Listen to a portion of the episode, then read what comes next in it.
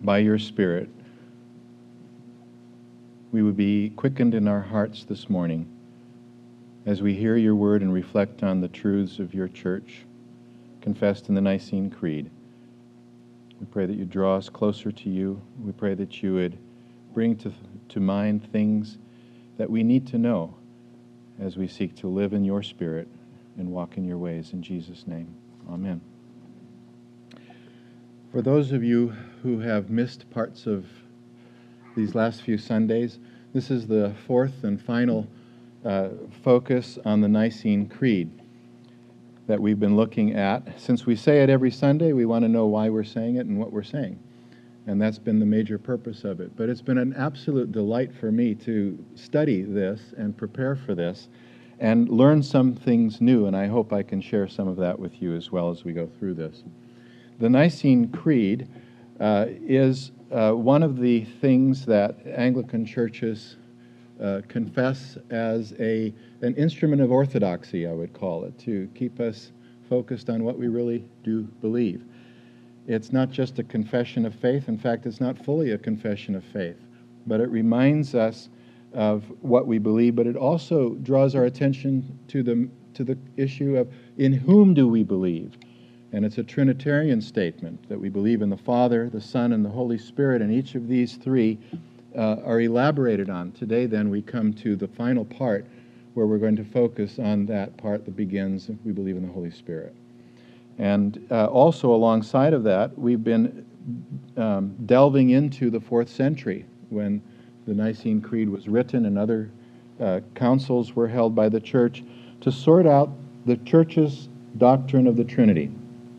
We believe in the Father, the Son, and the Holy Spirit. And the first four ecumenical councils, which we also affirm as uh, authoritative guidance for the church, uh, are uh, in focus as well. We've, we've focused on uh, how the church confessed that Jesus is indeed fully God, not partially God, not created by the God the Father, but equally and eternally um, part of a divine Trinity. What we come to in the last part of our study is uh, the focus on the Spirit, because the church also had to come to say, and the Spirit is not just a force, as the Unitarians would believe today. The Spirit is not just some created being subsequent to the Father and the Son, but equally and eternally part of the tri- uh, triune God. So, this is what we're looking at today. Let's move on, uh, Daniel. The Nicene Creed then has these three parts the Father, Son, and Spirit. And uh, this is my translation just to bring out some points of the Nicene Creed, a little bit different from exactly the way you might say it, or we might say it in a, in a bit in the service. But the part in white there is what the, nice, the Council of Nicaea actually said. And then between 325 and 381, when the Second Ecumenical Council was held, there was this um, controversy in the church about the Holy Spirit. The Nicene Council elaborated the red part there to get right our doctrine of Jesus Christ. But then in the debates about who the Spirit was, the Council of Constantinople expanded what is said in the, in the purple part here, uh, and the Holy Spirit, and then it goes on, and everything else there that's not in white in that section was added by the Council of Constantinople. Let me just read that. Uh, and we believe in the Holy Spirit, the Lord and life giver, who comes from the Father, who with the Father and the Son is together worshiped and glorified, who spoke through the prophets. In one holy Catholic and Apostolic Church, we confess one baptism for the forgiveness of sins. We wait for the resurrection of the dead and the life of the coming age. Amen. That is, um, that is what we, we now say. The, the creed we call the Nicene Creed is the creed of Nicaea and Constantinople from the fourth century. Let's move on. Uh, we're going to look at this in three parts today. Uh, we're going to focus on what were these issues about the Holy Spirit in the church in the fourth century to understand why we say what we say even today uh, along these lines. Then we're going to focus on how this really is an expansion of, of the vows of our baptism. Um, and then we're going to conclude with uh, a look at Ephesians and how this uh, brings out some very important points for what I would call is life in the Spirit for those of us who are believers.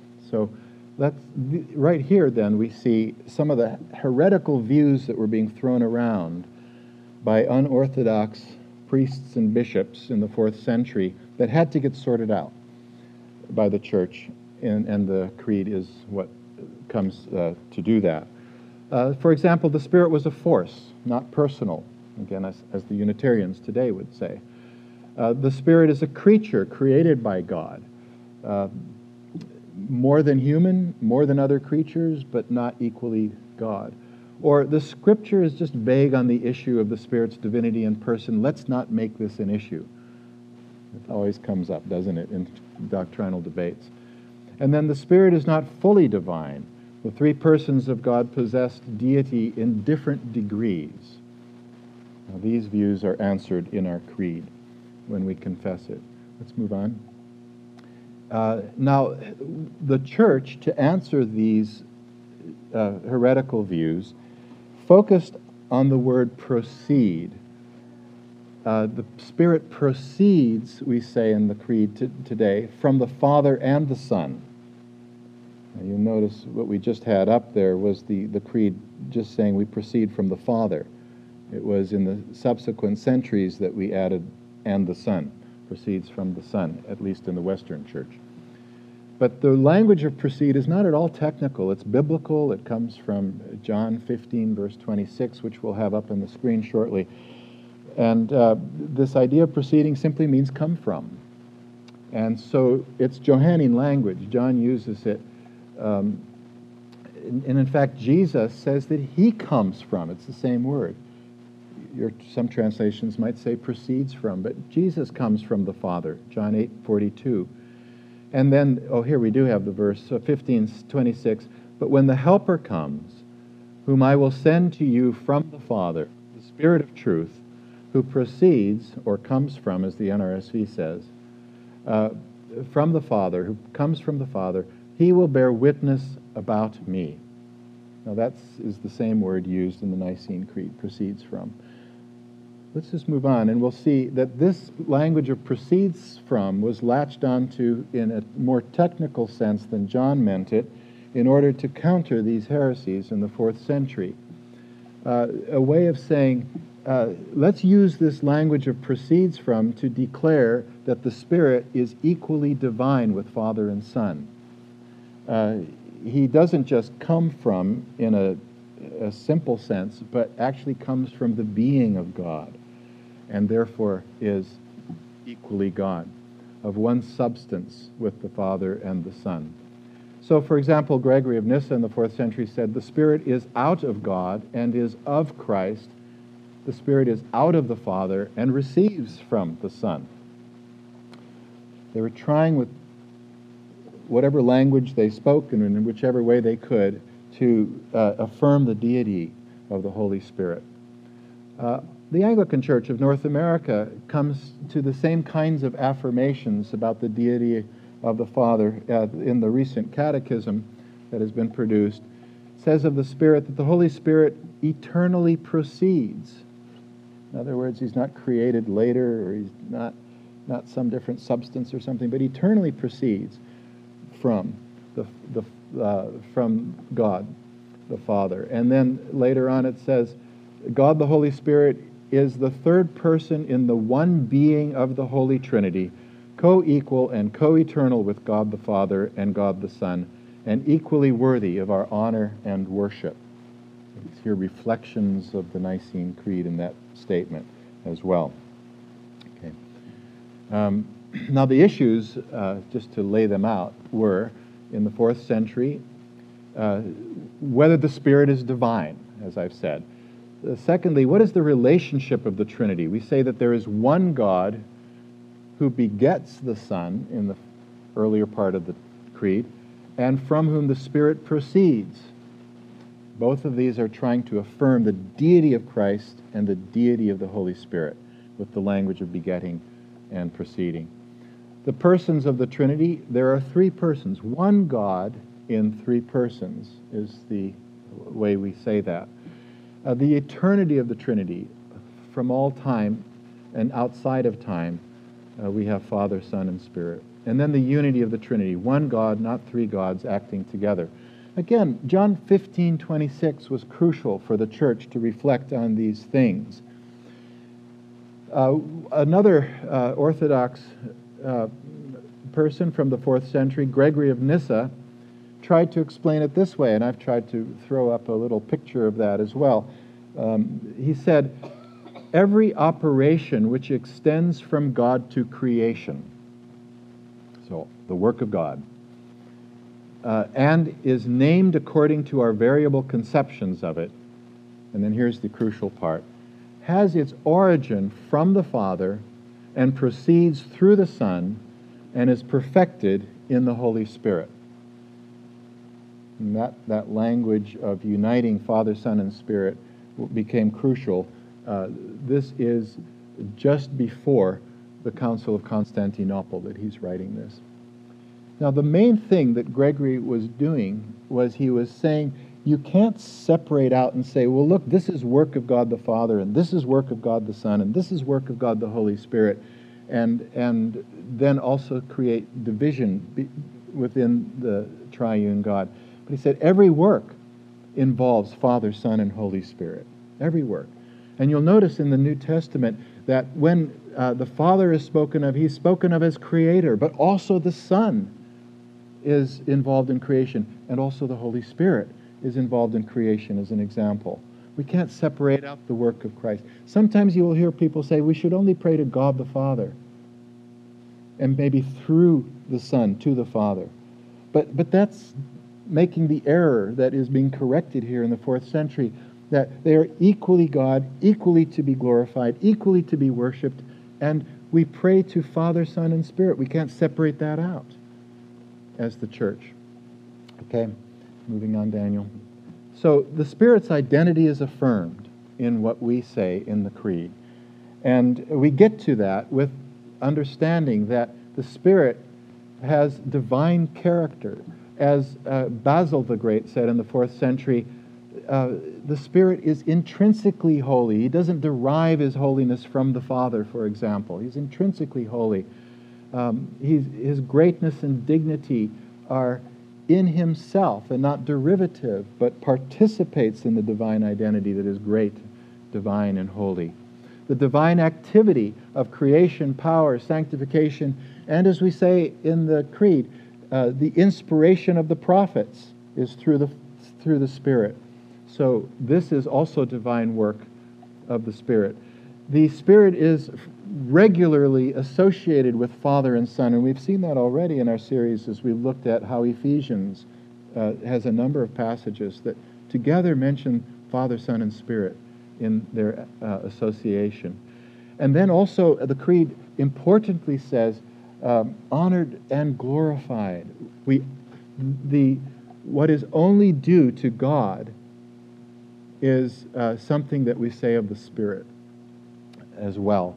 The Spirit is accorded the same glory, honor, and worship as the Father and the Son. We call him Lord and life giver. Okay. Now, mo- moving to the next part of the, what I wanted to share with you uh, is a look at the creed and from a baptismal lens.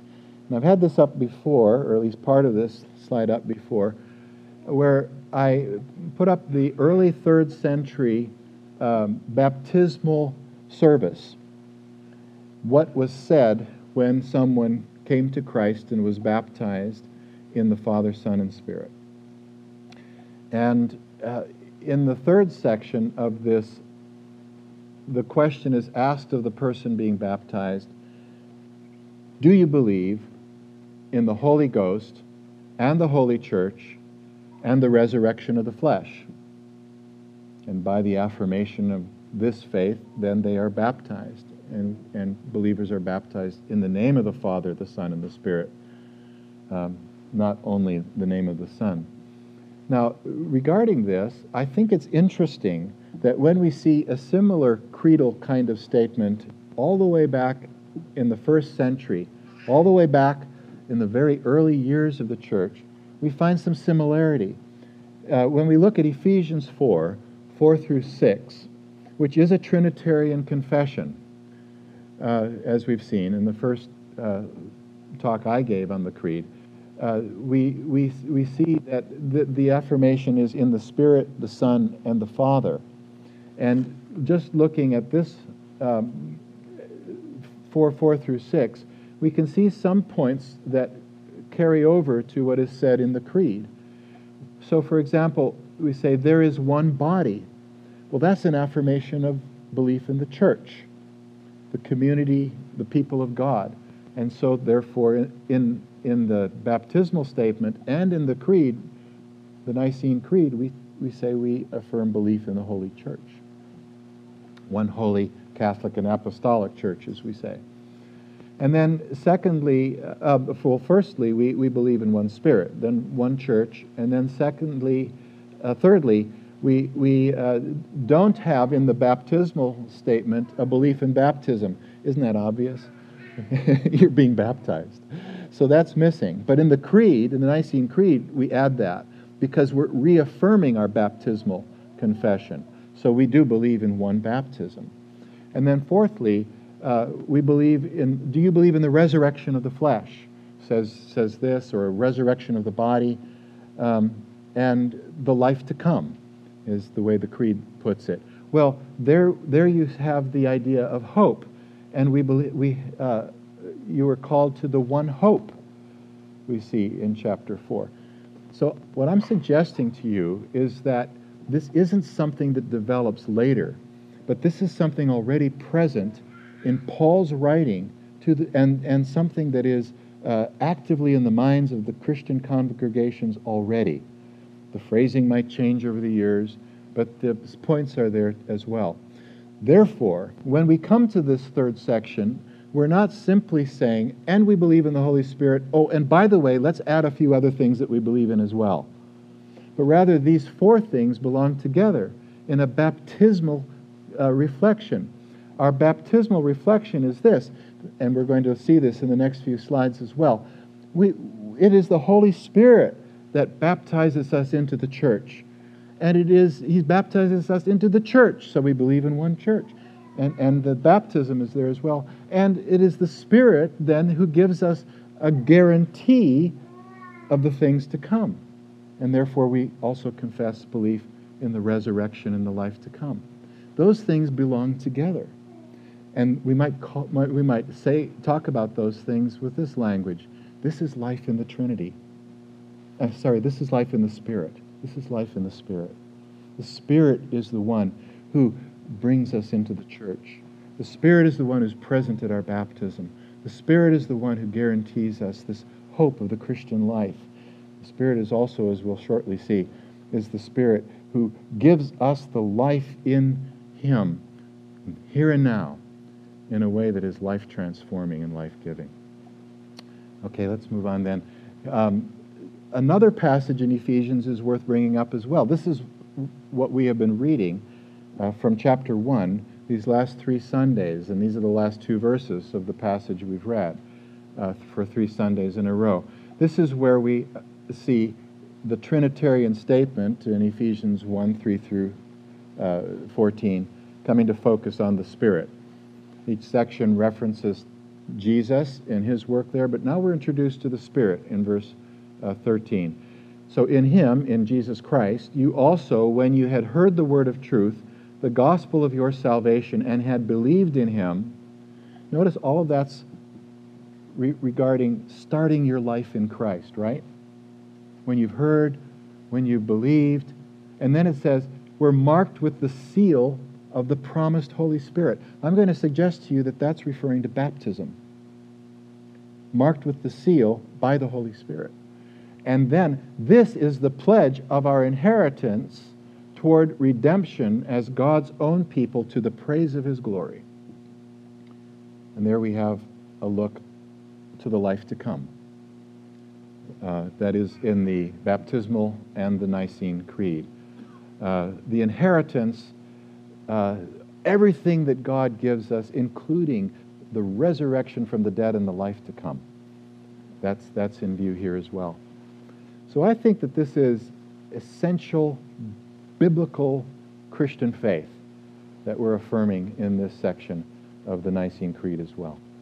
Okay. Now, just real quickly, uh, I want to focus on two words that appear in that Ephesians 1:13 to 14 passage: the word seal and the word guarantee.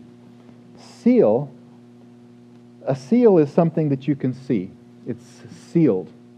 It's got the uh, stamp on it. It uh, the, the circumcision was a seal. It was a visible seal. Uh, Paul says that the churches that he has uh, managed to start are the seal of his apostleship. See, you can see it.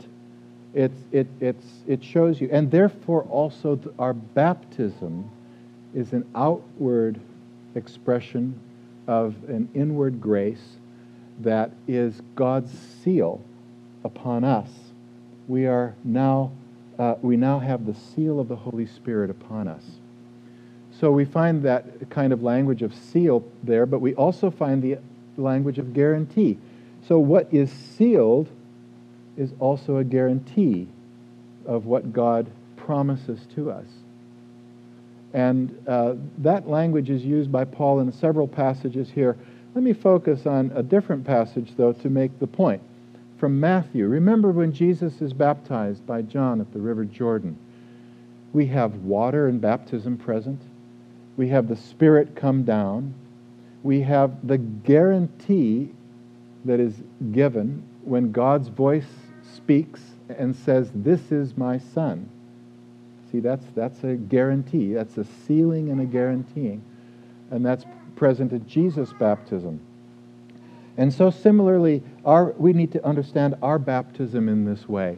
A couple passages to think about in this regard uh, that bring out some of these points. In Galatians 3:27 through 28, Paul says, "For as many of you as were baptized, there's the language of baptism, into Christ, have put on Christ. There is neither Jew nor Greek, there is neither slave nor free, there is neither male nor female, for you are all one in Christ Jesus." Notice the unity that is in that idea. We believe in one holy Catholic apostolic church. There's, there's a unity that we participate in through our baptism. And when we repeat the Nicene Creed every Sunday, we are expressing our unity in the Spirit and in Christ. Uh, that is part, part of uh, what this is all about. Um, we are expressing that we have together been sealed as the church through baptism. We, in other words, uh, that's our entry point into the church, the people of God, um, our baptism. And then 1 Corinthians 12, 13. For in one spirit, the Galatians passage didn't have the spirit language, but here now we have the spirit active here. For, for in one spirit, we were all baptized, there's baptism, in one body, there's the church. Jews or Greeks, slaves or free, and all were made to drink of one Spirit. Very similar language overlapping and emphasizing the point um, about this last part of the creed uh, in terms of how the Spirit, the church, the baptism, and the hope that we have are related uh, together. Okay, let's move on. now, I want to uh, move to the third part of what I had to share here uh, and, and the, here we move not just in, from us, we're not, we're not just focusing here on a statement of belief in the Spirit or a belief that the Spirit is equal, equally divine with Father and Son. Here I want to get a little more existential and spiritual with you. We ought to do that, shouldn't we? Um, it's not just an academic exercise, but it's a reflection on what does this really mean for us? And regularly in Scripture, we find uh, several images that uh, are, are related. And uh, one of those is a relationship between Israel as a people of God and the land. There, there's quite a parallel in imagery and, and even uh, actual historical relationship between the people and the land, Israel and the land. And so sometimes when God wants to describe the spiritual condition of his people, Israel, he'll, he'll describe that spiritual condition in, in terms of a land. And their sinfulness is like this it is a barren wilderness instead of a, uh, a lush environment where fruit can be born. And so that is one picture I want you to have in your mind. Do you know where this is? This is just east of Jerusalem. If you, if you fly, fly, pretend you're a bird, fly from Jerusalem for about 20 miles to the Dead Sea, due east, this is the terrain you'll cover. This is what it looks like a barren wilderness. And some of you might feel that that is some, something that you actually feel right now. You feel, uh, you feel outside of God's presence. You feel outside of the work of God in your life. You feel that you desperately wish that he, something would happen to transform you from this experience that you're having. Some of us who came to Christ later in life will remember uh, this in, in, in certain ways, uh, where we just felt empty and we felt barren and we felt like we needed more. We felt like we needed more what? More water. And, and that's the other image that you sometimes find together. You know, God sometimes says in the Old Testament, I will pour out my spirit upon you. The language of water is used regularly to reflect on what the Spirit does in a person's life. Imagine pouring out water on that land and making it lush instead of a barren wilderness. That's the vision we get in numerous passages of Scripture. I've actually got them written down here, but I see we're not going to be able to go through all of those. But let's reflect on that. Maybe, maybe one of them, for example, in Ezekiel 37, we have a we have a Ezekiel uh, given a vision of just this kind of terrain, in that terrain, he sees dry bones. And that's the people of Israel. They are dead in this kind of dry land. And then in verse 14 of 37, uh, Ezekiel hears the words that God will, um, God's Spirit will breathe life into these dry bones. God actually asks Ezekiel, Do you believe that these bones can live? And the restoration of the people is equated with the restoration of the land. The resurrection is a symbol of that. It's, it's part of that. God, by His Spirit, can bring new life into each of us uh, and give us that hope of eternal life with Him. Now, uh, the passage here I think is helpful too. Isaiah 44, 3 through 4. For I will pour out water on the thirsty land and streams on the dry ground. I will pour out my spirit upon your offspring, and my blessing on your descendants. They shall spring up among the grass like willows by flowing streams. See the relationship of land and people in that verse. When Ezekiel pictures, or is given another vision in the last two chapters of Ezekiel. Uh, the land and the people are once again presented uh, as, as being restored. In the last chapter, chapter 48, we, we hear that the people of Israel will be brought, brought back from captivity in their sins to be given their inheritance in the land once again. And that language of inheritance is there in Ephesians 1.13. The Spirit guarantees our inheritance. Uh, and th- but in verse, chapter 47, there's this incredible uh, vision that Ezekiel has of the restoration of the land. And I'll come back to that uh, in the last slide. But just before that, let's look at the next one. And um, just uh, notice what Ephesians does with the uh, understanding of what, how the Spirit restores us, what the Spirit does, how the Spirit is active in our lives. These are passages from Ephesians, with our focus on Ephesians uh, as well. So we've seen that the, the Spirit seals uh, us, uh, we, we receive the promised Holy Spirit. And by the way, that doesn't mean, uh, um, let me just read on, and who is the guarantee of our inheritance until we acquire possession of it to the praise of his glory. The, the idea is not that God gives us a little bit of his Spirit now as a guarantee that he will give us more of his Spirit in the age to come. That's not what Paul is saying. He's saying that everything else that is to come is guaranteed because God has fully now given his Spirit to us, his church. The presence of the Spirit in us, his people, is, is, uh, is, is fully present and is a, a complete guarantee of what is to come. Therefore, brothers and sisters, we should live in the Spirit as God's people, holy and blameless in love before Him. And then uh, chapter 40, verse, chapter 4, verse 30 uh, repeats this sealed for the day of redemption. Elsewhere, Paul talks about the redemption of our bodies. That's resurrection language as well as redemption of, of ourselves from sin, by, by being bought back by God. Uh, chapter 2, verse 18. It's uh, th- through Christ uh, and the Spirit that we have access to the Father. Chapter 2, verse 22.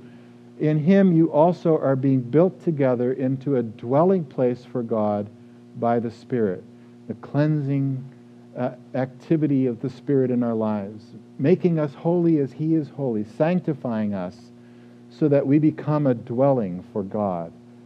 We, the people of God, are His temple. And then Ephesians 3 5. Um, the uh, Spirit is the, uh, is, is the source of revelation. As we say in the Creed, the Spirit inspired the prophets, but He inspired all of Scripture. And He inspired the gospel in the, in the apostles and the prophets as well. So the Spirit is the Spirit of inspiration of God. Uh, chapter 3, verse 16 the Spirit is associated with the divine power, as so often in Scripture, the divine power at work in us. Uh, Gordon Fee used to talk about the empowering presence of God is the Spirit in, um, in our lives and among us. Ephesians 4 3, the Spirit is the one who brings us unity in the bond of peace. And uh, in chapter 5, verse 18, we should be filled with the Spirit. There's that language of pouring and filling and water. Be filled with the Spirit. And then finally, uh, we carry the sword of the Spirit, which is the Word of God. He is the one who's inspired it. And we should pray at all times in the Spirit. Our life is in the Spirit. These are images that Ephesians brings to our attention for what life in the Spirit is like. Let's conclude with the last slide instead of that dry and barren wilderness east of uh, Jerusalem, e- Ezekiel 47 pictures the restoration of the land uh, as, as God's act of redemption. And uh, I'm, I'm, using this picture from Plitvice in Croatia. Uh, just a beautiful picture, but you can see how there would be waterfalls and water if, if a stream would run through that. What Ezekiel 47 pictures is a time when uh, water will flow out of the throne room of the Holy of Holies of the temple. It flows through the south part of the temple and then goes east. And by going east, it goes through that exact land picture that I showed you earlier and goes all the way to the Dead Sea, that Dead Sea in which there can be no fish. And the description is so wonderful. Ezekiel is taken a little outside of the temple and he's, he, he's able to splash around ankle deep in the water. And then he's taken further along, and he's able to go waist deep into the water. And then he's taken further along in that barren wilderness. And, and he discovers that he can swim in the life giving Spirit of God, transforming uh, this barrenness of the people of God into this kind of a picture of life. Fruit trees grow alongside the river, fish teem in the river, and in the Dead Sea itself, God's transforming work. This is what we affirm when we say we believe in the Holy Spirit. We believe that God, by his empowering presence in our life through the Holy Spirit, can transform our life into this and make us anew. Brothers and sisters, let us live in the Spirit as his people. In the name of the Father, the Son, and the Holy Spirit. Amen.